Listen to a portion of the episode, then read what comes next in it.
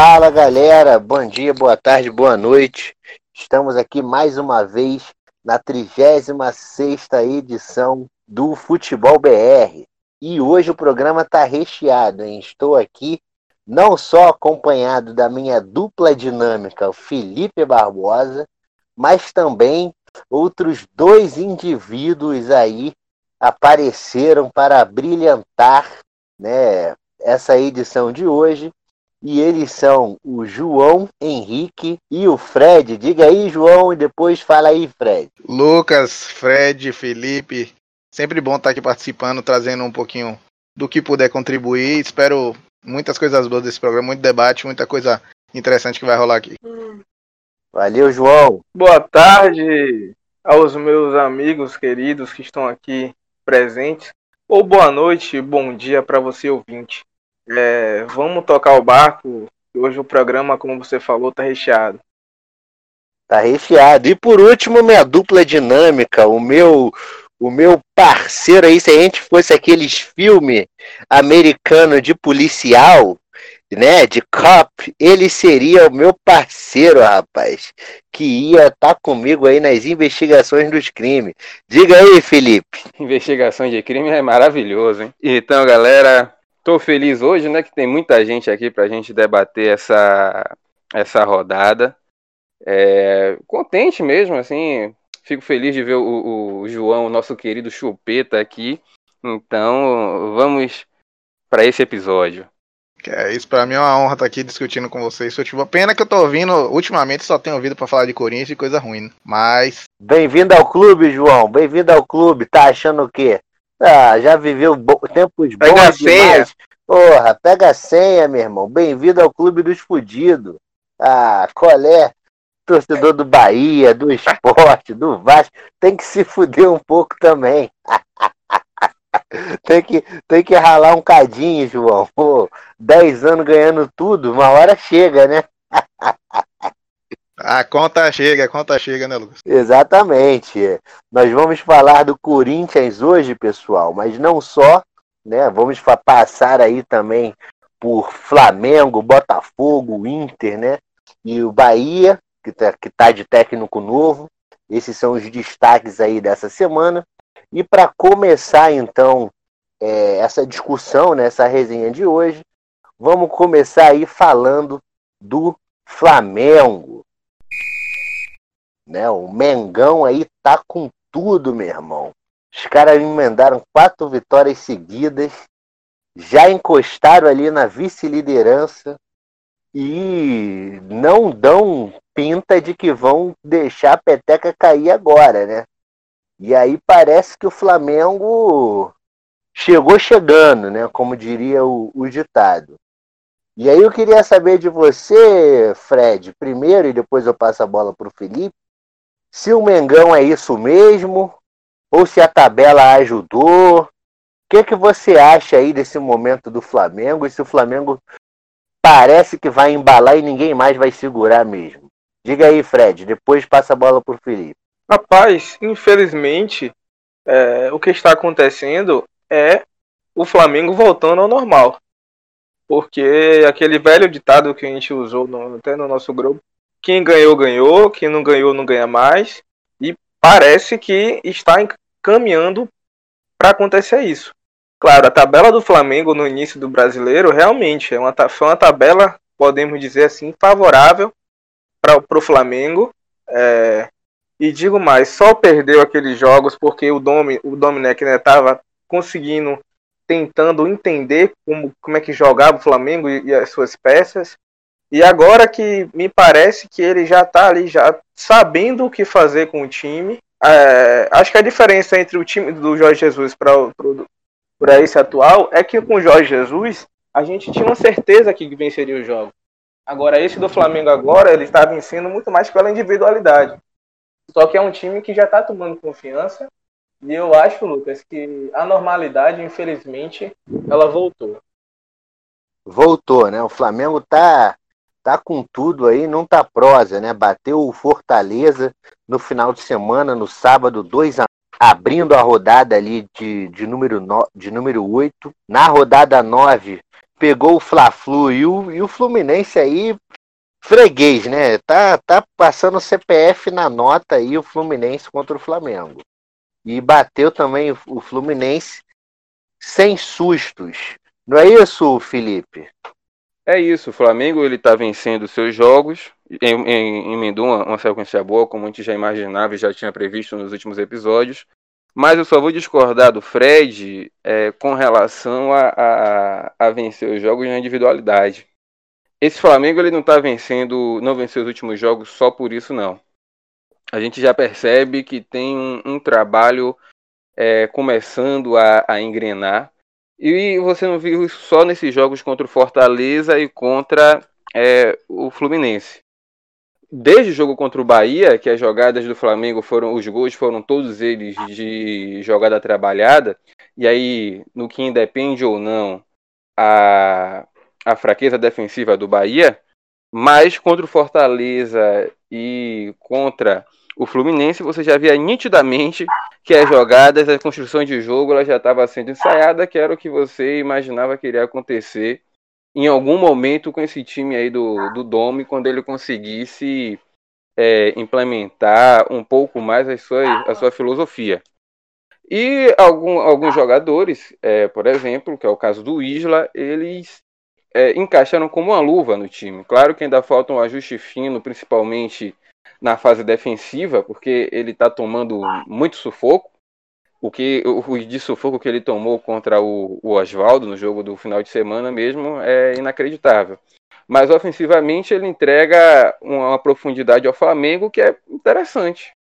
Então o time já está começando a achar suas válvulas de escape, já está começando a construir as suas jogadas, a trabalhar bem, e aí o coletivo já aparece. Lá no comecinho, por exemplo, naquele jogo contra é, contra o Curitiba, aquele empate contra o Botafogo, ali sim você podia falar que foi porque os caras tiveram a responsabilidade. Agora não, agora já é o time mesmo que está se encaixando, já está vendo como é que joga e está vencendo os jogos até com mais facilidade. É, o Felipe falou uma coisa interessante aí, que foi sobre a chegada aí do chileno Isla. Para mim, o Flamengo deu um salto de qualidade, com todo respeito ao Rafinha, o, o entregador de Gatorade, o Isla, é mais jogador no setor ofensivo, no apoio, dá mais profundidade ao, ao ataque rubro-negro, sobretudo nesse estilo de jogo aí do Dome, né, da escola guardiolista, em que os laterais, se a gente for lembrar aí, o, o começo lá do, da era Guardiola, ele utilizava Daniel Alves atacando bastante, Alba atacando bastante, o Isla tem essa capacidade de, de apoio muito grande. Sobre o, os adversários, né, o Flamengo aí contra o Fortaleza, como o Felipe falou, tomou um sufoco, mas no final a bola sobrou pro, pro Gabigol, ele guardou, e aí muita gente falou, ah, o Gabigol não pode ficar no banco. Parece até que o, que o Dome, né, querendo criar caso, dizendo que o Dome estava meio que embarreirando o Gabigol, só que quando não é verdade, né? O Flamengo vai ter uma sequência duríssima de jogos aí pela frente, então ele poupou o principal jogador dele contra uma equipe, com todo respeito, teoricamente, muito mais fraca, que em tese não ia ter tanta resistência aí quanto os próximos jogos, então ele preferiu poupar o Gabigol e começar no banco, né? Começar com o artilheiro no banco. E ele entrou, fez o gol, resolveu e tá tudo certo, né? Nada de criar tempestades em copo d'água, né? O Flamengo sobe aí com essas duas vitórias no Maracanã a 17 pontos, chega a vice-liderança, né? Tá ali atrás do Inter. Ainda vai enfrentar o Inter ainda na, nesse primeiro turno e vai ser lá no Beira Rio, só que lá mais para frente, já na penúltima rodada, né, talvez aí se o Inter tiver ainda na frente aí, talvez esse seja o jogo aí futuramente da liderança do, do campeonato. Então é isso, o Flamengo aí segue intrépido, para mim ele vai disputar aí vai disputar não, né? Com todo respeito, já tem aí para mim uma mão na taça. Pelo que eu vejo dos demais concorrentes, não vejo que eles tenham capacidade de, de disputar essa coisa com o Flamengo, não. Infelizmente. Tá virando a Bundesliga, Lu. Tá virando a Bundesliga, tá virando campeonato francês, italiano, campeonato de um time só.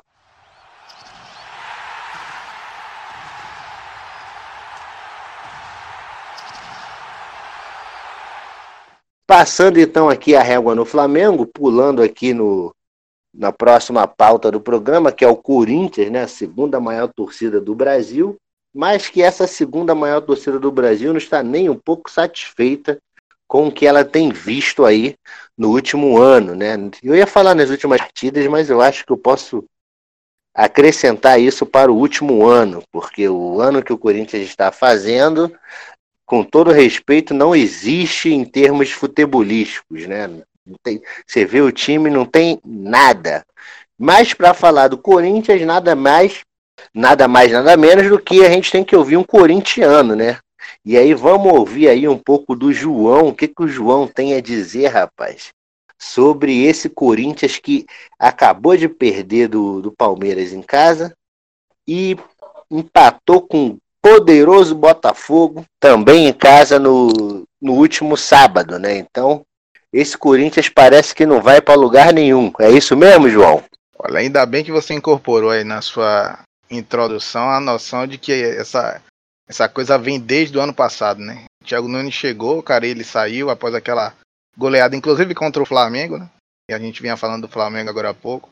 Mas o Corinthians, desde, desde aquele momento, já enfrentava problemas que Thiago Nunes chegou, deu algumas soluções, fez algumas mudanças, mas esses problemas não foram sanados, né? É, primeiro jogo, já sobre o nome da Neoquímica Arena, o famoso Quimicão.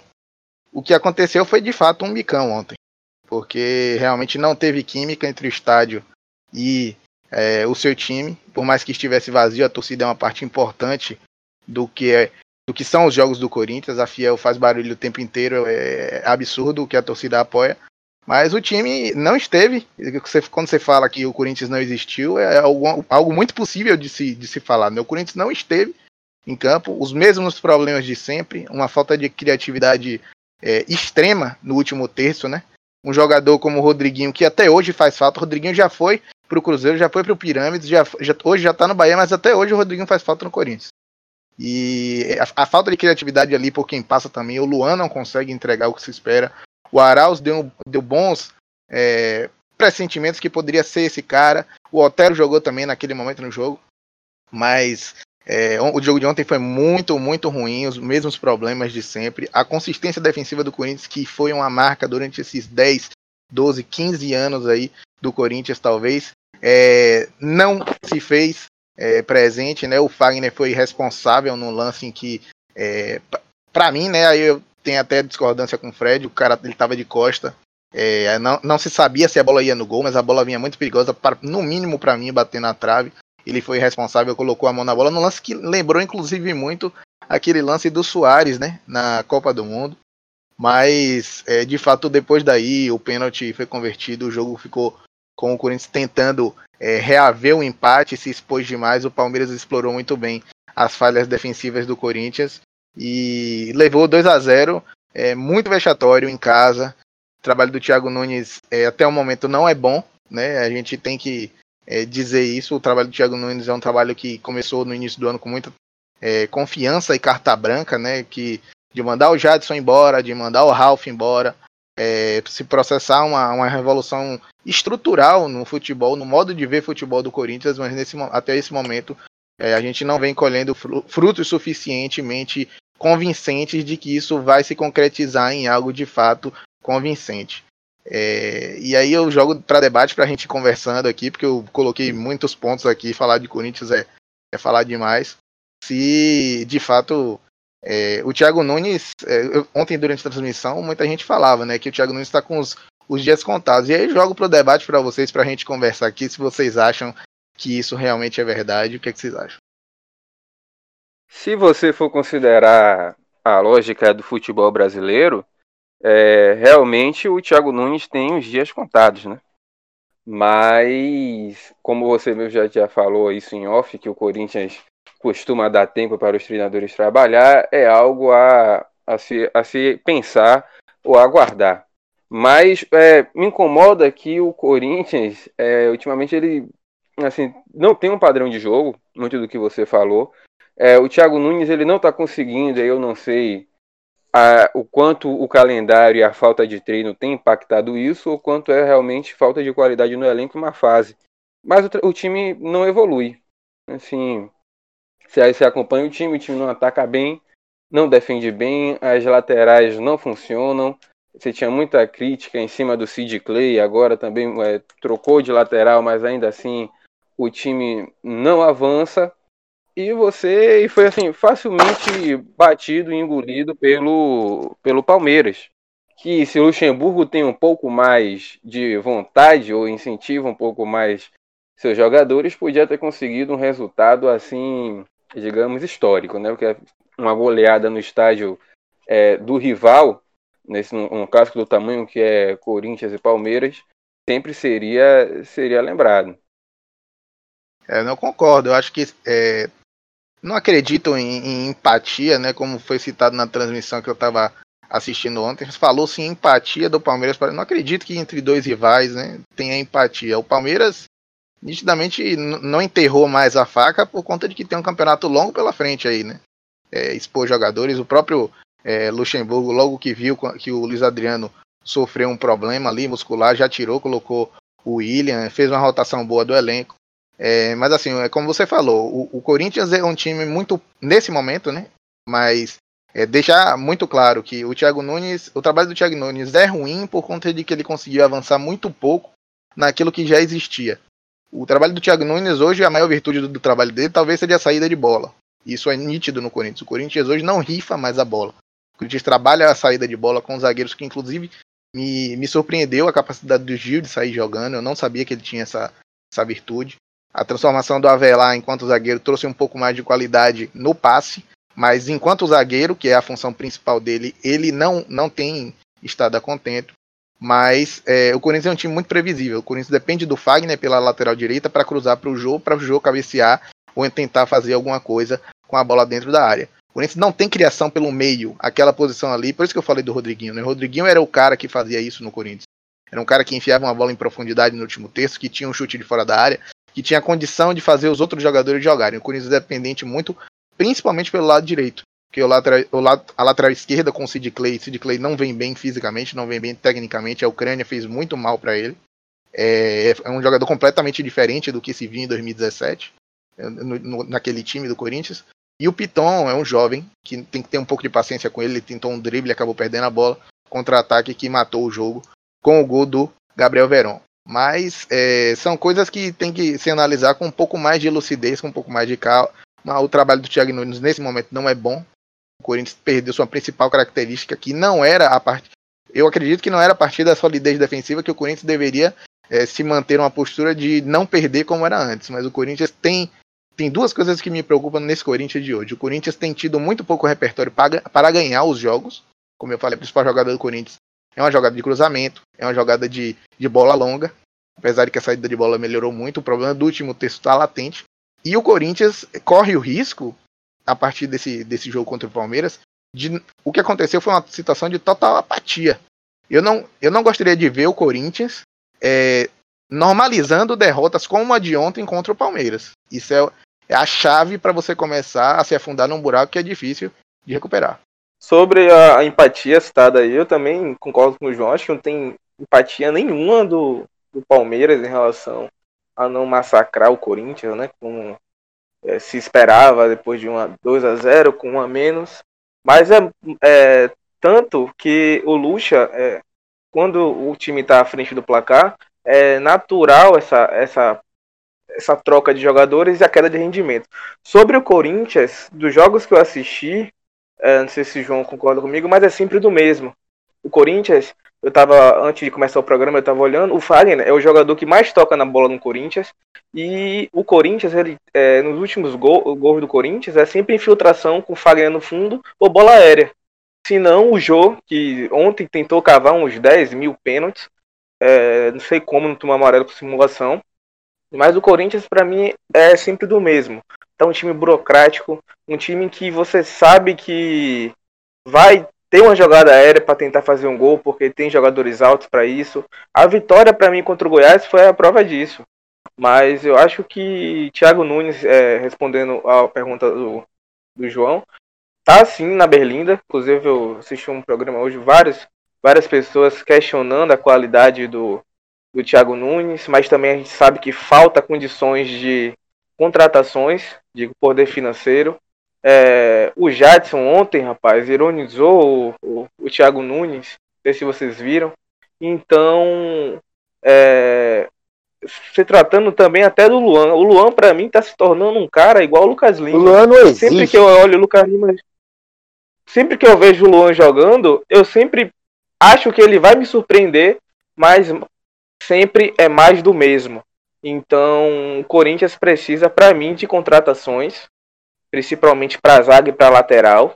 E tem um camisa 10 que, para mim, Rodriguinho seria esse cara, mas infelizmente não é. Mas o Corinthians, para mim, hoje é um time burocrático. E digo mais, os times não estão mais respeitando o Corinthians, nem dentro nem fora de casa. Então, eu vou ser um pouco mais radical que vocês. Vocês falaram aí, ah, o Thiago Nunes está na Berlinda e tal. Para mim, endossando o coro da torcida corintiana, não sendo corintiano, mas é fora Thiago Nunes. Fora Thiago Nunes. O trabalho do Thiago Nunes é ruim, é fraco. Ele não conseguiu fazer o time, o time jogar, o time apresentar alguma coisa. O time não apresenta nada. Absolutamente nada. Assim, ontem eu conversando com, com um colega meu corintiano, ele falou assim: Lucas, jogar no Atlético Paranaense é uma coisa, jogar no Corinthians é outra. E é verdade com todo respeito ao Atlético Paranaense, que tinha até jogadores bons, né? O único ali acima da média, o Bruno Guimarães, está brilhando aí no futebol europeu, o Lodi também, muito bem. Mas de resto, para mim esse time do Corinthians é superior ao que ele tinha no Atlético Paranaense em mãos. Ele tem Jô, ele não tinha um atacante desse quilate, ele tem Cássio, ele não tinha um goleiro desse quilate, tem o próprio Gil, ele não tinha um zagueiro desse quilate. Fagner. Tá? O lateral direito do Atlético Paranense era o Jonathan. Todo respeito. O próprio Luan, vagalume. Então, assim, o Corinthians tinha mais material humano. Ele chegou com credibilidade aí, dada pelo Andrés, Andrés dizendo que não vai demitir, que isso e aquilo. Né? Foi, era o melhor técnico, o melhor trabalho de um técnico brasileiro no ano passado, né? tirando os gringos, é, Jesus e o São Paulo. Então, eu acredito que é fora Thiago Nunes. O Corinthians aí ainda tem aí o Campeonato Brasileiro todo pela frente, ainda tem a Copa do Brasil, mas desse jeito eu acho que não vai que não vai conseguir muitas coisas ah, nesse campeonato não, né? E aí isso parte para mim do, do Thiago Nunes. É hora de mudança quem sabe aí um técnico estrangeiro ou alguma coisa do tipo. E aí, João, o que, que você arremata sobre o Corinthians? É isso mesmo, Lucas. Eu acho assim, eu estou de acordo com, com o que vocês estão é, falando. Eu não, não vou por uma linha tão radical assim, apesar de que fiquei sabendo dos, dos protestos da torcida e tudo mais. Mas para ser breve, né? O Thiago Nunes ele já não tem mais a justificativa de que é um trabalho no início, é um trabalho interrompido, né? Por conta da paralisação do futebol brasileiro por conta da pandemia, mas não é, já, já não é um trabalho no início, ele teve tempo para trabalhar. Muitas das peças é, ele teve poder de, de manejo sobre o elenco.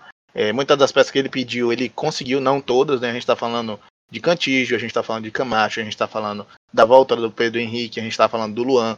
É, são peças que foi um elenco montado por ele. E outras peças também, aí a diretoria do Corinthians jogou contra o Thiago Nunes e a venda do próprio Pedro Henrique, que acabei de falar que voltou, é, atenta contra o estilo de jogo do Thiago Nunes, que é um zagueiro de saída de bola que tem um futuro é, promissor pela frente, foi vendido por um milhão de euros somente de volta para o Atlético Paranaense.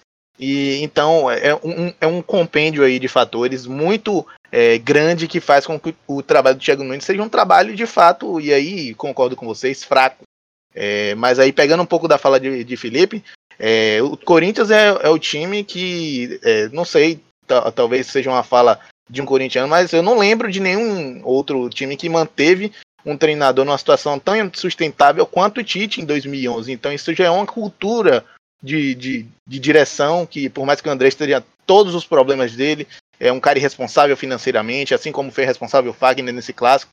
É, ele mantém treinadores, ele aposta nos treinadores e ele falou muito claramente, né? E, inclusive eu falei, a gente conversando em off, que o Thiago Nunes não cai depois desse clássico, né? O Thiago Nunes pode cair daqui a dois, três, quatro, cinco jogos, mas depois do clássico, o Corinthians geralmente, quando aposta num projeto, como apostou no Thiago Nunes, não faz isso. E assim, é, ele, ele, o André Santos já deu até uma declaração pós-clássico aí de que ele só demitiria e só vai demitir o Thiago Nunes em caso disso acontecer, é, caso o, ele perceber né, que o, Thiago Nunes tenha perdido de fato o elenco. Eu acho que foi algo próximo do que aconteceu ontem, porque ontem é, dois jogadores serem expulsos da, da forma como foi, realmente é algo que tem que ficar com a luzinha vermelha acesa, porque foram expulsões bestas, né? O Fagner foi muito imprudente, o Daniel Velar também foi muito imprudente na entrada que levou o segundo cartão amarelo. Então é para o Thiago Nunes ele dar com toda a pressão aí. E uma das coisas para finalizar meu comentário que tá mais tem me preocupado é o fato de que essa pressão tem feito isso aí nitidamente, né? Essa pressão tem feito com que, o Thiago Nunes não jogue mais para evoluir e maturar o seu trabalho, jogue para manter o emprego. E aí talvez em determinados momentos ele tenha voltado até para uma característica mais corintiana de jogar, né? O Thiago Nunes tem abusado bastante da bola é, alçada, da bola direta em determinados momentos. Então isso aí já tenta para um, um definhado trabalho que está cada vez mais próximo ao que parece. É, corda bamba aí. Não sei quem tá mais na corda bamba, Diniz ou Thiago Nunes. Se eles continuarem e... empregados aí, é, um bo, é, uma bo, é, uma boa, é uma boa pauta para os próximos programas. e rapidamente, só para arrematar, né? A gente estava conversando com, com o Felipe aqui. É, o, o, a deficiência, né, a carência que a gente vem falando no último texto poderia ser muito bem é, suprida pelo Jadson. Jadson esse que foi renegado aí pelo próprio Thiago Nunes. Né? Eu acho que ele também é, chegou de uma forma tentando revolucionar o Corinthians de uma forma radical é, demais. Eu acredito que algumas decisões ele tem é, razão. Mas o Jadson, nesse momento, olhando agora, assim, é, depois de um, um, tempo, o Jadson teria condição de contribuir com esse time, sim, viu, Lucas? Sim, o Jadson seria um, um, cara catalisador do meio de campo, assim como o Lúcio Gonçalves foi no Atlético Paranaense. Lúcio Gonçalves já está no, no, final de carreira e tal, mas ele chegou no Furacão, é, jogando ali no meio de campo como terceiro homem, como segundo homem, encorpando, distribuindo o jogo. Né? Então o Jadson ele poderia sim ter sido muito útil para o jogo do, do Corinthians funcionar. Né? Mas aí, por própria decisão aí do Thiago Nunes, Jadson caiu fora e parece que ele está colhendo né, os frutos dessa decisão, né, que pareceu ser equivocada, até porque você, sem o Jadson, sem esse cara de articulação, de domínio de meio de campo, você deposita todas as suas fichas em um cara que jogou em alto nível há dois, três anos atrás, né, que é o Luan o vagalume. Então é realmente complicado. Então é isso. Arrematamos aí o Corinthians.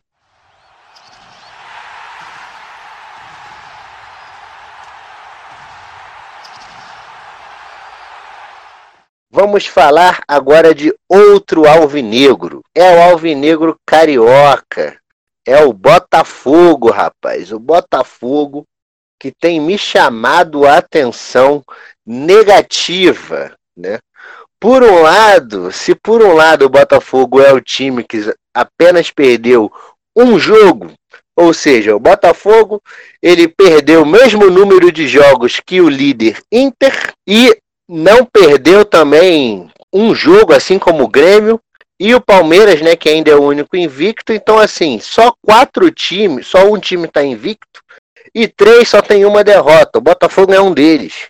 Só que o Botafogo, rapaz, tem seis empates. Algo nessa casa assim, algo horroroso. O time, o Botafogo é um time esquizofrênico, ou sei lá o quê. O time que não consegue segurar resultado. Botafogo tem problemas aí de segurar resultado, quanto o próprio Corinthians, João. Você viu esse jogo? O Fogão fez 2 a 1 virou. Eu falei, ih, rapaz, Calu estreou, Botafogo aí, fazendo a festa, sofreu empate. Botafogo jogou contra o contra o Flamengo, sofreu empate. Jogou contra o Atlético Paranaense, sofreu empate. Aí não dá. Aí o Botafogo não vai para lugar nenhum e vai brigar para ser rebaixado. Porque não ganha de ninguém, só empata, toma gol no finalzinho. Botafogo não vai para lugar nenhum. É mais ou menos isso aí que você vê, Felipe? É por aí, mas eu só vou discordar de você no comecinho, porque você fala que é que te chama a atenção negativamente, mas a forma como o Botafogo tem jogado me chama a atenção positivamente. É, eu vi o Botafogo, ao meu ver, não, não, não jogou para perder do Corinthians. O Botafogo merecia ganhar o jogo. O Botafogo foi melhor, inclusive, que o Atlético Paranaense. Foi melhor que o Curitiba. Certo? Então, é um time que achou uma forma mais pragmática de jogar ali com o, o, o Paulo Tuori. E digamos que, ao menos em três quartos do jogo, eles estão bem é, se fecham, se defendem bem, é, conseguem marcar os gols, mas como você falou, realmente tem esse problema de, de não segurar o placar. Mas a forma como ele tem jogado, para mim, é interessante. Então, acredito eu que um pouco mais de atenção nesse setor defensivo, que talvez o time esteja um pouco nervoso, não esteja para conseguir manter a concentração até o final e segurar os resultados, mas acho que isso é algo corrigível eu acho que corrigindo, o Botafogo ele passa a ter, vai ter mais sucesso. Agora, claro, é um elenco que a gente olha e vê sim, vai sempre brigar por aí, mas eu acho que não é um time hoje para disputar, para estar tá na 16 posição. Então acredito que em pouco tempo o Botafogo vai começar a sair dessa, dessa zona e se mantiver essa forma de jogar e consertar esses erros defensivos que são mais bobos, vai ser um time que vai fazer um ano tranquilo. E você, Fred, o que, que tu acha do fogão aí, do glorioso? Falando de Botafogo, Botafogo, eu concordo até com, a, com o gancho, pegando o gancho que o Fio falou, tem me surpreendido até positivamente. Porque o Botafogo está apostando hoje uma zaga totalmente nova e de meninos, que é o Benevenuto e o, e o Canu, né? É... Só que o Botafogo tem essa questão de tomar gols no final dos jogos, muito mais pela questão também individual, porque é um time muito limitado. Só que a maneira com que o Botafogo tem jogado tem me surpreendido bastante. Eu só não estou gostando muito do Honda recuado como segundo volante. Eu acho que perde todo, tudo aquilo que você pode explorar do Honda. Botafogo tem um menino que acho que é o Luiz Fernando ou Luiz Henrique, são dois Luiz, eu acabei trocando. Luiz Henrique. É, tem ótima escapada, é um menino muito bom. Botafogo vai fazer dinheiro com ele. E o Botafogo vai ser aquele time meio de tabela, 12 13 terceiro, vai tirar pontos de muita gente. E dentro dessas limitações, dentro daquilo que se esperava do Botafogo, o Botafogo está surpreendendo e surpreendendo bem. Fora que ainda foram assaltados contra o Inter, assaltado contra o Corinthians. João vai dizer que não, mas aquilo ali não foi pênalti. Apesar de eu ainda ter visto vários ângulos, oblíquos, oblíquos, é, é, imagem distorcida, mas aquilo ali não foi pênalti. Mas a questão de tomar gol, no final do jogo, infelizmente, para mim se passa muito mais da questão individual do time, que os, os gols nos, nos, nos, finais dos jogos do Botafogo são claramente de falhas individuais da, da, da sua defesa. E, mas o Botafogo tem surpreendido. É, o, a, a defesa do, do Botafogo você falou muito bem, Fred. É uma defesa nova, né? Então talvez seja isso que esteja faltando ali para o Botafogo um, um feelingzinho, né? Uma experiência ali, um toque, né? Talvez aí no elenco o Carly foi o Carly foi dispensado, mas talvez se ele tivesse ali pelo menos ali no elenco e tal, alguma coisa assim, poderia ajudar aí na evolução desses jovens, né, que parecem ser até bons zagueiros, né? Bemerunuto e o Canu, para dar uma segurada ali no jogo e tal né? Alguma coisa de posicionamento que eles podem dar mole. Então, o Botafogo está pecando aí nisso, né? Ajeitando isso, acho que o Botafogo dá para dá para ficar ali no meio de tabela confortável. Mas se não ajeitar, amigo, é, vai brigar ali no desespero até o final. Mas outra coisa do Botafogo também, que, que eu queria trazer para a conversa, é o Calu, que acabou aí estreando contra o Curitiba, jogou contra o Corinthians, fez o gol no Corinthians, não vai jogar o clássico agora com o Vasco, porque ele vai à França fazer terminar a graduação dele, né, pegar o certificado, alguma coisa assim. Parece que ele fez faculdade. Mas o Calu parece que gerou uma boa impressão no Botafogo. Você, você concorda, João? Você aí que é especialista aí em futebol alemão e acompanhou o Calu por muito tempo. Olha, é, Calu estudou, né? Vai lá buscar o, o, certificado, como você diz, né, Lucas? Estudou. Estudou. Vai lá. Não é mendigo. Pois é, mas. Mas enfim, voltando, o Calu sempre foi um jogador. Aquela jogada que, que foi o, o, gol do Calu em cima do Corinthians é uma jogada muito característica dele, né? O Calu sempre foi um jogador de, de habilidade, um jogador que tem um físico é, que teve na, na, melhor fase da sua carreira um físico que proporcionava tirar boa parte da, da, dos duelos em vantagem dos seus adversários. É, ele, nesse momento da carreira, é um cara que. É, e bem dotado tecnicamente, né? Mas continuando, ele nessa, nessa fase da carreira, é, ele tem sentido um pouco do físico, a gente percebe que o Calu já não é mais o mesmo, mas a técnica ainda permanece em determinado grau ali. Então ele é um jogador que pode dar é, contribuição para muitas assistências, para muitos gols no Campeonato Brasileiro. Isso a gente falando em potencial. Mas aquele gol do Calu ali foi um gol é, que ele já vem chegando esfarelando, não deixa de ter sido um gol importante para ele, para o Botafogo e para mostrar que ele ainda pode contribuir. Mas mostra muito do que é o Calu. É um cara que parte para cima, que não tem é, medo do marcador. Ele vai tentar um drible, vai tentar sair melhor no seu um contra um. É, e, mas assim, tá longe do que é o Calu daqueles momentos de Chelsea, de momentos, outros momentos de Hertha Berlim. Mas o que você pode esperar do Calu é exatamente isso. Um jogador que não tem medo da marcação, fintador. É, em outros momentos já teve um físico muito melhor, já esteve mais inteiro, né? A idade vai chegando. Mas é um cara que pode contribuir sim para o Botafogo é, nesse Campeonato Brasileiro. É, o Calu, que pode que deve formar dupla de ataque aí, né? Com o Matheus Babi, é a dupla dançante aí, a dupla africana, entre aspas, né? Do, do fogão aí, uma dupla de ataque, diga-se de passagem, maravilhosa.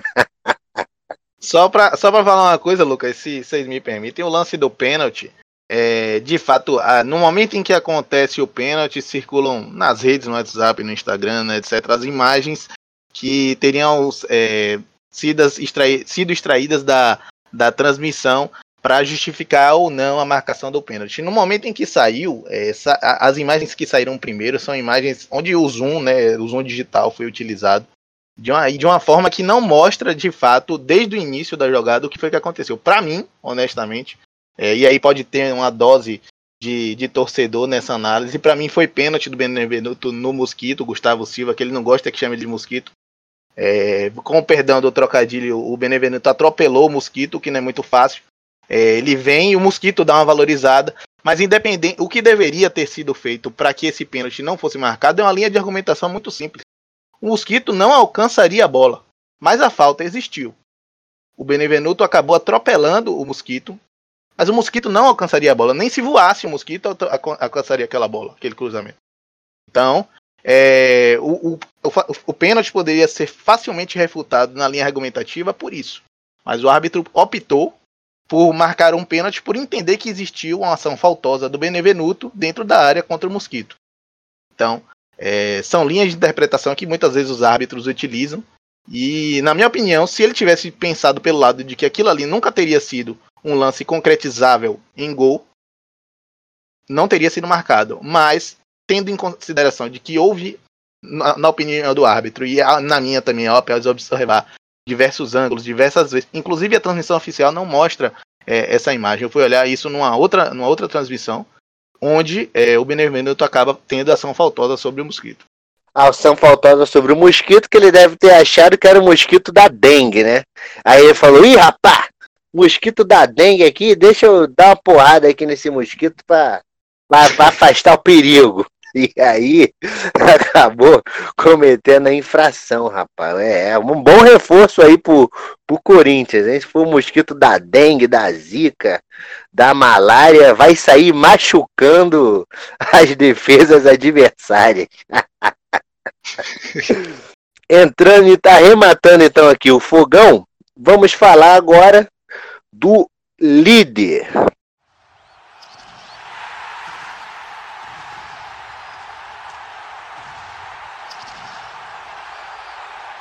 É, rapaz, o Internacional tá com tudo e não está prosa. Tropeçou no final de semana contra o Bahia, né? Fora de casa, dentro de casa, perdão. Ganhou aí sem sustos do Ceará, fez seus quatro pontos, se mantém na liderança isolada. Esse Inter aí parece que vai brigar até o final, ou é, vai ser fogo de palha. Eu não sei. Eu espero que o Inter faça um bom campeonato, até porque desde 1979, pessoal, o Inter não viu um título brasileiro. E em 41 anos, o Inter ganhou apenas um título nacional, que foi a Copa do Brasil, lá atrás, em 1992. Então tá na hora do Inter voltar a conquistar o caneco brasileiro. Né? Embora seja muito difícil com esse Flamengo aí. Mas você, Felipe, que assistiu com especial atenção aí o jogo do Inter na última rodada, sobretudo que foi contra o seu Bahia, você acha que o, que o Internacional ele vai ter esse fôlego todo aí? A gente, lógico, colocamos o, o, o Flamengo como favorito. Mas o Internacional do Cudê, que está jogando aí de uma forma aparentemente segura, é, vai, quem sabe aí, brigar para conquistar o Brasil depois de mais de 40 anos? É, eu não, assim, brigar, brigar, eu não acredito. Realmente não acredito. Se quem sabe o time que fosse disputar esse título não fosse o Flamengo, com um elenco tão estrelado e tão bom, fosse um time mais, mais palatável à realidade brasileira, quem sabe é, o Inter tivesse alguma chance. Acredito que não. É, o Inter não tem o poder no elenco que o Flamengo tem. Então, quando a situação começar a apertar, que você tiver jogo quarta e domingo, claro, você já tem, mas que você tiver que viajar para Libertadores, é, fase final de Copa do Brasil, vai ficar realmente muito difícil para o Inter. Então eu acho que ele vai ser um time que vai ali brigar pela segunda colocação ou terceira, talvez com o Atlético do, do São Paulo, e não mais que isso. Mas só pelo Flamengo, porque eu gosto demais do, do time do Inter, da forma como o Kudê vem, vem trabalhando, e me chama a atenção o seguinte: o Kudê, quando ele dá. A gente fala louca porque a gente está falando do Brasil. Mas ele dá um, um, um, revertério de poupar o time de vez. É, até o time do Inter misto ou reserva tem feito bons jogos. Um exemplo disso foi o jogo contra o Palmeiras, lá em São Paulo, no Allianz Parque, quando o Inter realmente teve chance de, de sair é, com os três pontos do jogo com o time completamente é, desfalcado porque o Kudê teve essa, essa, essa sacada de fazer a rotação. Então, ele mantém a regularidade jogando ou com titular ou com reserva, está contando aí com o Thiago Galhardo inspiradíssimo. É, já estão pedindo até ele na seleção pela fase que está ele e o Marinho dos Santos. E aí fica, fica o pepino para o Tite. E só por esse motivo, realmente acredito que o Inter não vai ser campeão mas é um time extremamente interessante por esse comecinho aí de, de campeonato brasileiro. Quem sabe conseguir um outro 9, agora que o Guerreiro não volta a jogar tão cedo.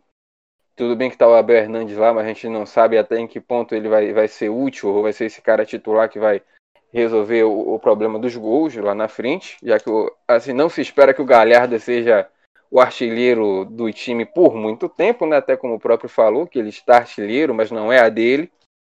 Então, vai, vai faltar elenco para o Inter quando a situação apertar ainda mais. E você, Fred, o que, que tu acha do, do Inter aí que fez quatro pontos aí contra os nordestinos nas últimas duas rodadas? Cara, eu, eu sigo com a minha opinião dos programas anteriores. Para mim, o Internacional ele tem prazo de validade. Ontem eu assisti o jogo completo do Ceará e Internacional. O Ceará foi melhor no primeiro tempo. É, o Internacional achou uma bola que o Galhardo iluminado abriu o placar. Depois disso, o Inter troca muito passe, mas muitas das vezes esses passes só é, rodam bem a bola quando, ele, quando eles estão nos pés do Thiago Galhardo. E no segundo gol do Ceará, do, do Internacional, perdão, foi uma, uma entregada do zagueiro do Ceará. E o Galhardo, iluminado mais uma vez, marcou. É como o Felipe falou, é, é gritante a, a forma, o elenco do Flamengo em relação aos demais. Ele falou perfeitamente, por exemplo, se fosse tivesse competindo com o Palmeiras da vida, a gente já tinha até esperança do Internacional conseguir mudar isso. Mas como o Felipe bem frisou, quando tiver um jogo quarta-feira para Libertadores, ele vai ter que poupar e esse time que ele vai poupar, até, é, como ele falou, foi bem contra o Palmeiras, mas assim um time muito burocrático, um time que realmente não, não diz para onde vem, para onde vai. É, conseguiram um pênalti ali, ao meu ver, irregular, inclusive contra o Palmeiras. É, eu não vejo o Inter. Digo mais, para mim o Internacional termina ali em quarto colocado, quarto, terceiro, quarto, porque eu não vejo um time com esse fôlego. E digo até os titulares, para mim, vão chegar a um ponto que vai chegar no seu prazo de validade. O Edenilson, o Patrick, é, o Musto, essa galera toda aí. Então eu acho que o Palmeiras, o Internacional não, não vai muito para frente não. Todo ano tem, tem sido isso, o Inter larga, larga bem na frente e no final falta gás. Porque o time do Flamengo, enquanto eles têm é, um Thiago Maia, eles têm um Pedro Rocha no banco, o Internacional tem Nonato, tem Rodinei. Então é muito gritante é, é, essa diferença e eu acho que o Internacional tem que fazer o que o, o seu xará, o seu xará não, seu rival tem feito, focar nas copas, em copas, que é o que é o caminho que dá. É, o, o internacional, eu, eu, eu, sou um pouco contrário a esse negócio de focar nas copas. O internacional, time, times da grandeza, de internacional, de Grêmio, não pode, internacional principalmente, Atlético Mineiro que é outro, mais de 40 anos sem ganhar um brasileiro, eu acho ridículo. Ah, mas ganhou Libertadores, ganhou não sei o que, Inter foi campeão mundial. Porra, mas não ganhar um brasileiro, gente, pelo amor de Deus, eu acho ridículo. Você concorda comigo, João? Olha, eu é, acredito que por mais que a CBF tenha implementado premiações muito poupudas, né, aí para a Copa do Brasil, acho que o principal campeonato, o principal produto de um futebol nacional é só a Liga Nacional, né? A gente vê isso em todos os países, sei lá, combinando como o, o campeonato nacional de melhor expressão, de maior. O melhor produto é a Premier League nesse momento, né? Então, é, você tem as outras Copas também, mas que tem um, um, valor, um peso secundário. Eu acho que o Grêmio, eles, a gente já conhece, né? O Grêmio, o, o outro exemplo, acaba sempre começando o brasileiro mais fraco, depois, se não consegue também na Libertadores, volta as atenções para o brasileiro para tentar uma, uma reprodução da Libertadores no ano que vem. Assim, Vou muito no que vocês falaram. Assisti o jogo do Inter com o Bahia, né? Um jogo que terminou empatado por 2 a 2 e terminou empatado por 2 a 2 justamente porque o lateral direito reserva é, do Internacional é o Rodinei. Porque aquele pênalti nenhum jogador de Série A comete. Né? Exceto se você for um jogador muito irresponsável, um jogador muito imprudente, porque o jogo já estava é, liquidado. O Bahia vem tentando no desespero um empate. Mas não havia necessidade nenhuma do Rodinei fazer aquele movimento ali que ele fez e o juiz acertiu, acertadamente marcou um pênalti a favor do Bahia nos últimos instantes do jogo, né? Um pênalti que não, não teve muito para onde correr, é, foi convertido pelo Clayson. Mas assim, acho que, como vocês falaram, pode ser para o Internacional que as Copas sejam mais viáveis pelo elenco curto. Né? Mas eu acho que essa questão de você priorizar somente as Copas é uma, uma avaliação que, por mais que seja oportuna para o time no planejamento, pode não ser que seja a, a, o Inter não vai se comprometer a jogar as duas competições da mesma forma, né? É, como, como jogaria se tivesse um elenco muito recheado. Eu trouxe aqui uns dados rapidamente para ilustrar o que o Inter fez. Esses dados quem é, postou aqui foi Danilo, Danilo que faz o Alemanha lá também. Ele tirou esses dados do SofaScore. O Inter é o primeiro colocado no Brasileirão nesse momento. O Inter é o primeiro em, em, ataque, em gols marcados, é o melhor ataque da competição. É, é, a melhor defesa da competição, também empatada com o Grêmio, com cinco gols sofridos. É, o segundo que mais cria grandes chances de gol são 23 chances. O segundo que mais chuta para marcar um gol é, e o primeiro em clean sheets, né? Então o trabalho do Cudê vem muito nisso aí, né? Um, um time muito, como o Felipe falou, né? Um, um, time muito seguro, um time que joga a partir da defesa. Não à toa é, tem três volantes geralmente no meio de campo, no mínimo dois, né? O Patrick e me ajudem aí, o Patrick e o Edenilson, né? Patrick, Edenilson, Musto. Exatamente. Quando às vezes joga tem o Musto. Bosquilha também que tá jogando. Exatamente. Às vezes joga o Musto, às vezes joga o Bosquilha, às vezes joga o D'Alessandro. Então, nessas, nessas doses homeopáticas de criatividade que ele vai adicionando aí no meio de campo, ele consegue ter um meio de campo muito encorpado, né? Um, muito é, físico, muito de pegada e que tem os, tanto o Patrick quanto o Denilson eles têm condição de chegar na frente, né? São jogadores que têm tanto repertório defensivo como condição também de chegar na frente. Então, é, acho que falta o Inter Aí entra o Abernantes também, tem, tem um, uma boa expectativa sobre ele. Falta o Inter é, saber é, utilizar essas peças no conta-gotas da melhor forma possível para manter um, um, nível aí da frente desse Flamengo, que vocês já falaram que é de fato o melhor elenco do Brasil. Com certeza, com certeza. E aí, já que nós falamos aí de um dos adversários do Inter e esse aí é o último tema deste bloco, Vamos falar do adversário do Inter aí no domingo passado, que perdeu ontem, né? Foi péssimo contra os gaúchos nessas duas últimas rodadas. Vamos falar do Bahia.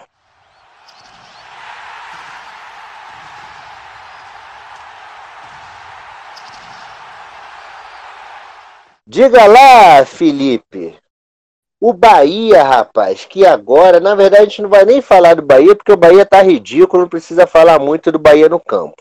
A gente vai falar, na verdade, é do humano que vai chegar no Bahia, né? Que chega no Bahia, o Manobol tá vindo aí.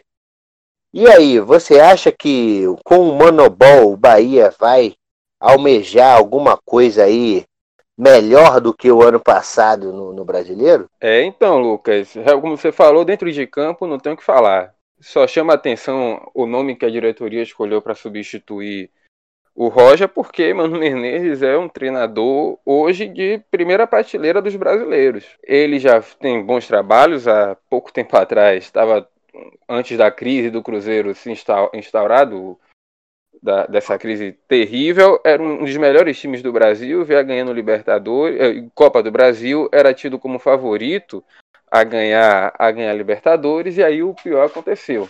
Ele ainda foi para o Palmeiras, é, dentro daquele elenco que era o Palmeiras, ele ainda conseguiu um excelente aproveitamento. E, assim, sendo real, ninguém espera que um treinador como o Mano Menezes é, aceite é, treinar um clube do Nordeste, onde sabemos nós é um centro do futebol brasileiro muito mais pobre e que não tem é, condições de bancar salários é, astronômicos. Inclusive, é, esse é o meu primeiro problema, como é que falo agora nesse momento como torcedor, é sobre a chegada de Mano Menezes. É, na, na, gravação do kickoff dessa semana, o Vinícius, no finalzinho, perguntou se eu fui a favor da chegada do Mano e eu disse que não, por esse motivo. É, o presidente do Bahia, durante a, a, a quarentena, o período que os, os, times ficaram sem jogar, ele foi muito transparente ao dizer que o Bahia, no momento, estava com um rombo de 45 milhões de reais e que esse rombo fatalmente chegaria a 60 milhões de reais no fim do ano. E as notícias, no momento, dizem que Mano Menezes sozinho vai ganhar entre 400 e 500 mil reais, fora a comissão técnica. Então, me parece que é uma, uma contratação que vai na contramão do que a diretoria vinha pregando, que era a responsabilidade financeira. Com relação a isso, eu estou bastante, digamos, decepcionado com a postura do Guilherme Bellintani, que é tido por muitos como um presidente modelo, um presidente moderno, mas que quando a situação apertou, ao que aparenta, está apelando para práticas populistas de aumento de gastos. Acho que na situação da pandemia não era o caminho. E outra, dentro de campo, claro, a gente sabe que Mano, como Mano joga, que no começo vai ser aquele futebol feio, burocrático, é, retranqueiro, eu não tenho nada contra, até gosto, mas para o time chegar no nível que o Cruzeiro chegou, de um time de transição rápida, toques rápidos, a gente sabe que demora. Demora e você precisa de peças, coisa que o Bahia não tem. Eu não acredito, nunca acreditei que esse elenco do Bahia, como a torcida, é, como a torcida vende, que seja um elenco para brigar por G6 ou Libertadores. Para mim, esse time, no máximo, é um time para a 12, 11 posição, décima já seria milagre. Então, se Mano conseguir algo acima da décima posição, para mim já está de bom tamanho. Acredito que chegando algumas peças ele vai conseguir, porque o time se tornou a pior defesa do campeonato por falhas individuais em todos os jogos. Você não tem um jogo que você olhe do Bahia e não tenha um jogador ou dois ou, ou, falhando na hora que o time sofre os gols. Então você vai precisar de reforços, tanto para a defesa quanto para o ataque, que é, o principal centroavante já está em crise, não faz gols, a, a secou a fonte. Então, é, tem, tem, sobre Mano você tem essa dualidade. Financeiramente me parece um absurdo, loucura você contratar um time como o Bahia com um orçamento completamente prejudicado pela pandemia, trazer um cara pagando caro, um treinador pagando caro e que, claro, vai exigir reforços que você vai ter que gastar ainda mais para fazer as vontades dele. E dentro de campo, a gente sabe que ele é bom. Aí ele vai resolver. A questão é: vai compensar a longo prazo você fazer uma dívida desse tamanho? A torcida do Bahia, há não muito tempo, sofria com gestões irresponsáveis. É, é frustrante ver que o presidente do Bahia pode estar indo pelo mesmo caminho. Eu acho. Honestamente. Desculpa. Diga, João, diga, João.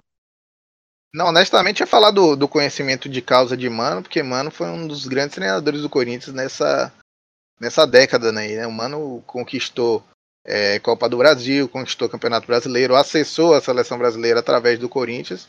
É, e assim, eu concordo com o que o Felipe falou, principalmente na questão da incoerência com as decisões, né? Eu, eu esperava que com a demissão de Roger, é, se especulou até o Miguel Ramírez, outros, outros treinadores que têm um perfil um pouco mais parecido para um time que jogue um pouco mais, até com a bola, de uma forma diferente, parecida mais com a de Roger, mas é, me surpreendi quando o Mano foi o selecionado, né?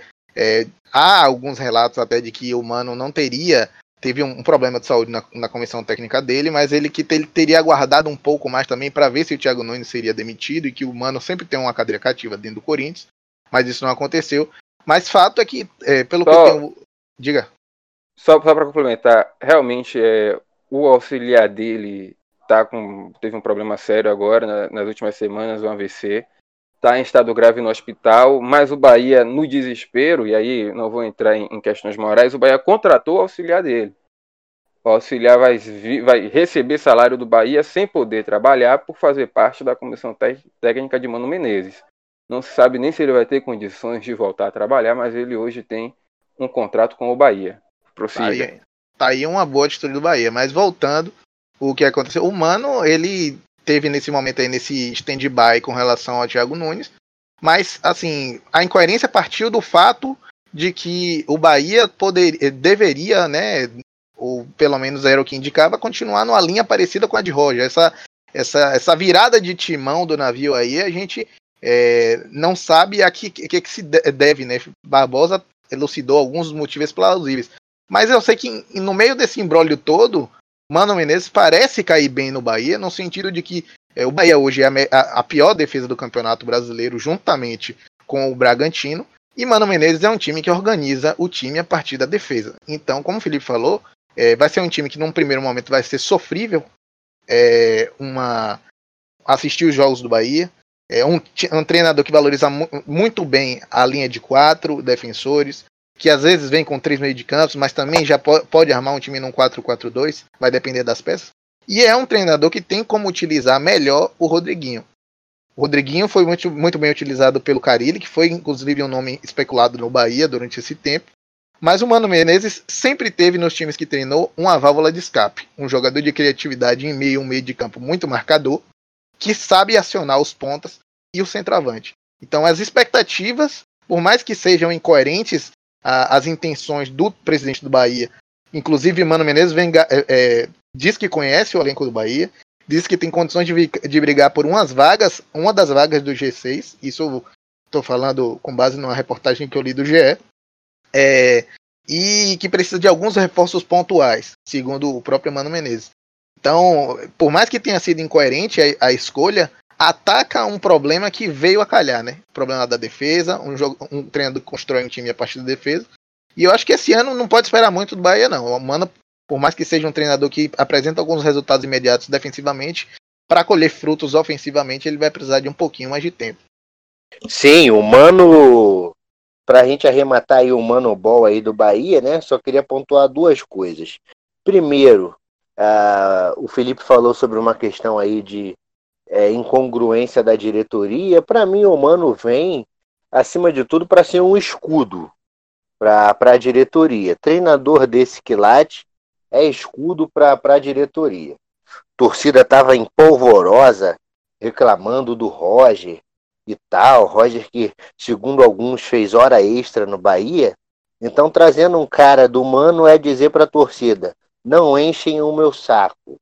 Eu tenho um cara aqui, nível A, um dos melhores do Brasil e tudo mais. Então, é esse recado mais ou menos que ele passa para a torcida do Bahia.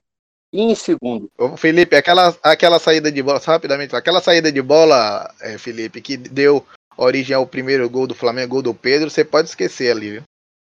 É, isso, isso é para comemorar, porque ontem, inclusive, o Bahia quase entregou o gol ao Grêmio, repetindo aquela saída de bola. Pois é.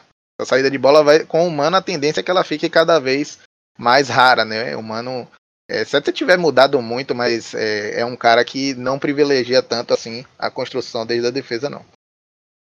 Isso aí. E aí outra coisa do Mano Menezes também é o seguinte, é que o João falou que para esse, para esse, para esse ano, se o, Bahia, se o Bahia ficar ali em décimo, tá bom e tal, não esperar muita coisa, é realmente isso. Vamos lembrar que o Mano no Cruzeiro ele chega em 2016, o Cruzeiro na zona de rebaixamento, com o português lá, com o Paulo Bento. Arrumou o time, o time saiu do rebaixamento, fez uma campanha ali de meio de tabela. No, no segundo ano dele de trabalho, 2017, ele perde o título mineiro para o Roger, curiosamente, tomando um baile do, do, do Roger, né? Comandado pelo do Atlético, comandado pelo Roger mas depois ele emplaca é, uma campanha de meio de tabela no brasileiro e emplaca aquela sequência de Copas do Brasil, né? De 2017 e 2018. Então, se o Bahia aí, se o Mano, obviamente, ficar por, por longo período no Bahia, possa ser que, estabilizando a coisa, no ano que vem o Bahia aí dispute alguma coisa lá em cima, algo de interessante, né? Pelo menos é, foi o que o Mano entregou para o Cruzeiro naquele primeiro, no segundo ano dele, com um time que também não era lá essas Coca-Colas todas, né? O Mano fez Alessandro ser um, um monstro na lateral direita, não vai fazer Nino, Felipe? Eu não confio não, viu? não confia. Mas é isso. Então o Mano Menezes aí chega aí com como um escudo aí para a diretoria e vamos aguardar o que que o que, que as cenas dos próximos capítulos. Fechando esse bloco, então, vamos partir aí para a parte final do programa.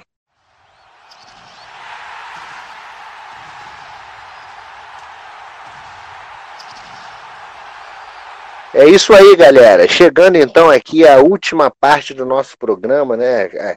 As projeções da próxima rodada, né?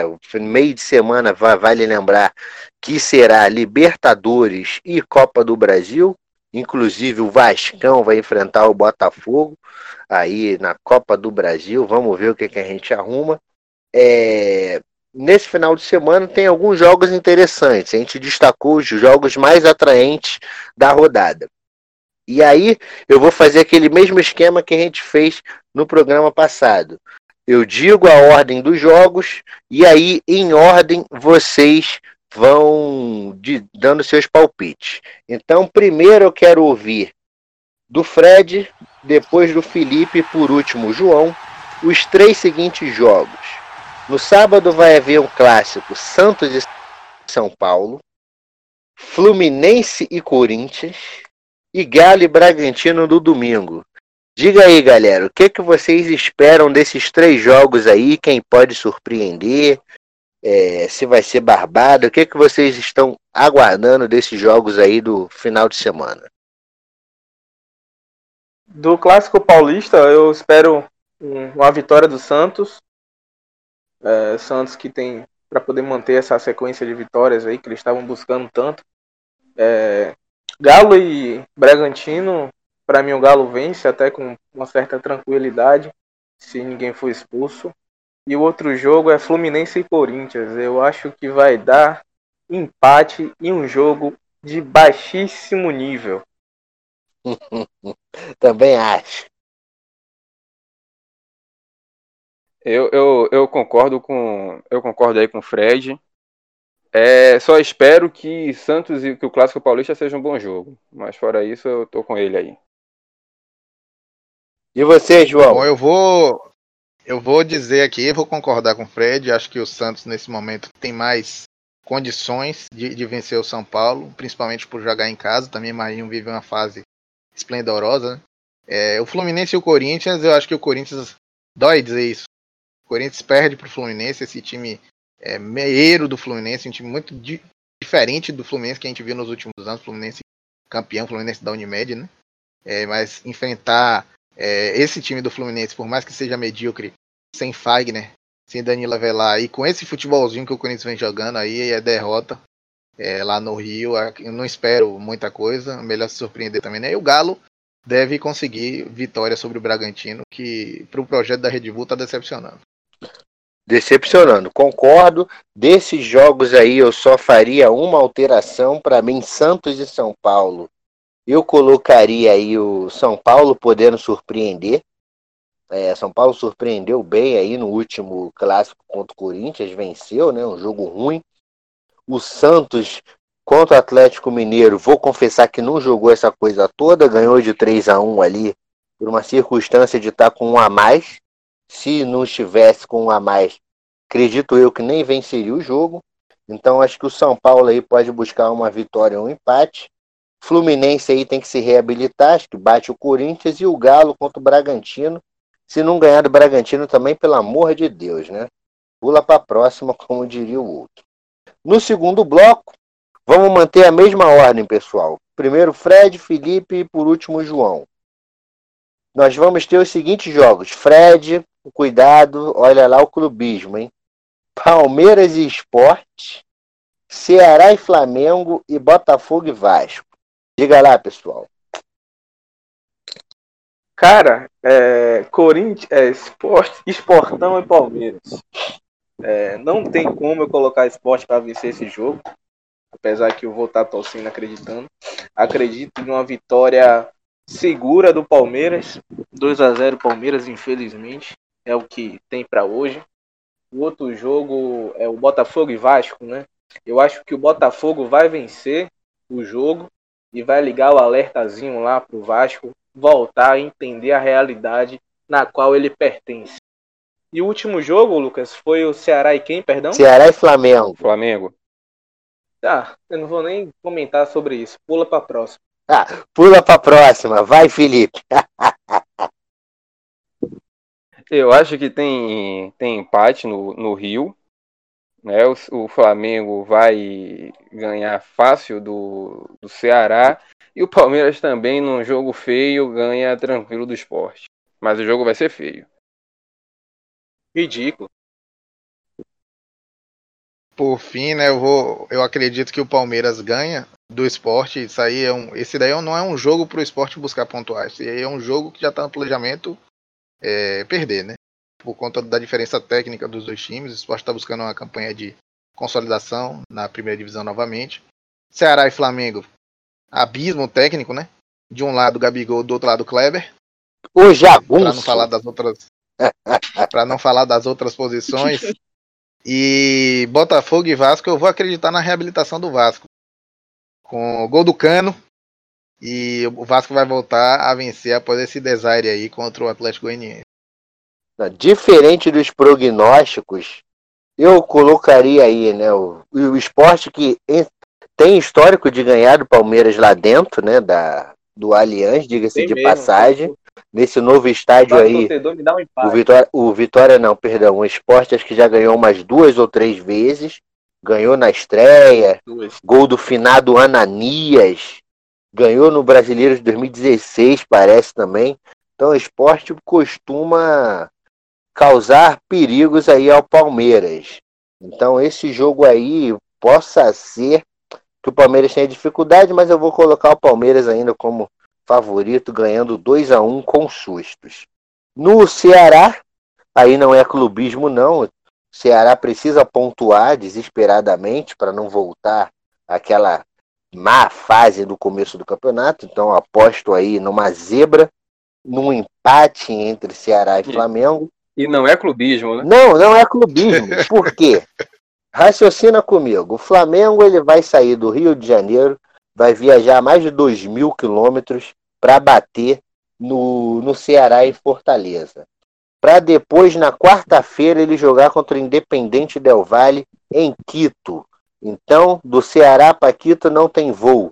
Ele tem que descer de novo para o Rio e do Rio ou ir para São Paulo. Flamengo, Flamengo tem elenco e não vai viajar de, de buzo, não. Ou fretar um avião para ir para Quito. Então eu acho que por conta disso possa ser que o, o Vozão consiga segurar o empate. E o Botafogo e Vasco, é, eu acho que também é um jogo para empate ou vitória do Botafogo. Se eu fosse o, o Ramon, eu poupava aí o Vasco aí nesse, nessa, nesse final de, semana para jogar com força total na Copa do Brasil, né? Que é o jogo aí que do mata-mata que o Vasco pode pensar em avançar e ganhar uns trocados. Então, as projeções para mim eu acho que fica mais ou menos neste sentido. Senhores, mais alguma coisa para vocês arrematarem aí, alguma informação especial? Não, é, Lucas, eu queria só falar é, no último programa que a gente, a gente falou assim, e aproveitar que o Felipe está aqui, para mostrar para ele que como se vence o Grêmio. E eu, como se vence o Grêmio jogando no domínio do Grêmio. Então ele tem que entender que para ganhar do Grêmio tem que ter algo mais, e esse algo mais se chama o Esporte Clube do Recife no do Nordeste. Um abraço, Felipe. Um abraço a todos. Inclusive, eu... Contra o Palmeiras, a gente já ganhou duas vezes, bem lembrado. Não sei quantas vezes você ganhou do Palmeiras no Allianz Parque, mas a gente já ganhou. E vamos que vamos ganhar lá dentro de novo e de volta estarei aqui para te maior, prestigiar. Maior do Nordeste com duas segunda divisão, é isso mesmo? Não, não venha com esse papo não, meu amigo. Vá procurar vencer do Grêmio. Tomou gol de Isaac e Darlan. Você tomou gol de Isaac e Darlan. Um, grande abraço a todos, ótimo programa, valeu rapaziada, Lucas, Felipe, João, apesar da brincadeira aí, tamo junto, o programa foi. Tamo junto, tamo junto. Até depois der certo, até semana que vem, viu? foi boa. Agradecer aí mais uma vez, agradecer o convite aí por participar é, do programa. Uma pena que ultimamente só tenho ouvido falar de Corinthians aqui, só coisa ruim. Mas é aquela coisa, concordo muito com o que você fala, Lucas. Foram 10, 12 anos aí ganhando. Acho que vai passar mais uns 10, 12 aí numa pendenga desgraçada com esse estádio para pagar. É, o Quimicão já virou realmente o que aconteceu ontem foi um micão. E vamos ver aí cenas dos próximos capítulos. Eu torço muito para que dê uma virada de chave esse clássico, viu, Lucas? Porque é, pior do que isso, só tem um caminho. Eu acho que esse, esse, esse clássico, se for bem utilizado, fator psicológico, para buscar mudar peças, pode ser uma virada de chave para o Thiago Nunes continuar, que eu gostaria que desse muito certo o trabalho dele, porque me identifico um pouco com a ideia de futebol de intensidade, de toque de bola que ele gosta. É isso, é isso, galera. Obrigado aí, o Fred aí com a língua afiada. É, cutucou, né, o nosso bravo Felipe, que não deve passar nem perto. Não, se bem que estamos na quarentena, né? No negócio da distanciamento social, nem sei se está aberto, mas se ele vê uma churrascaria gaúcha, acho que ele vai passar longe, de trauma. Quilômetros de distância. Quilômetros de distância de uma churrascaria gaúcha. Toda aquela churrascaria, não sei que, gaúcho, laço gaúcho, Baitatê, Baitatê tia não sei das quantas. benze. Ele, se vai, benze ele quando vai vê. se benzer. No, no açougue não vai querer nem comprar carne, nem alcatra vai comprar. Mas é isso, galera. Obrigado pela atenção de vocês mais uma vez. Valeu, fui.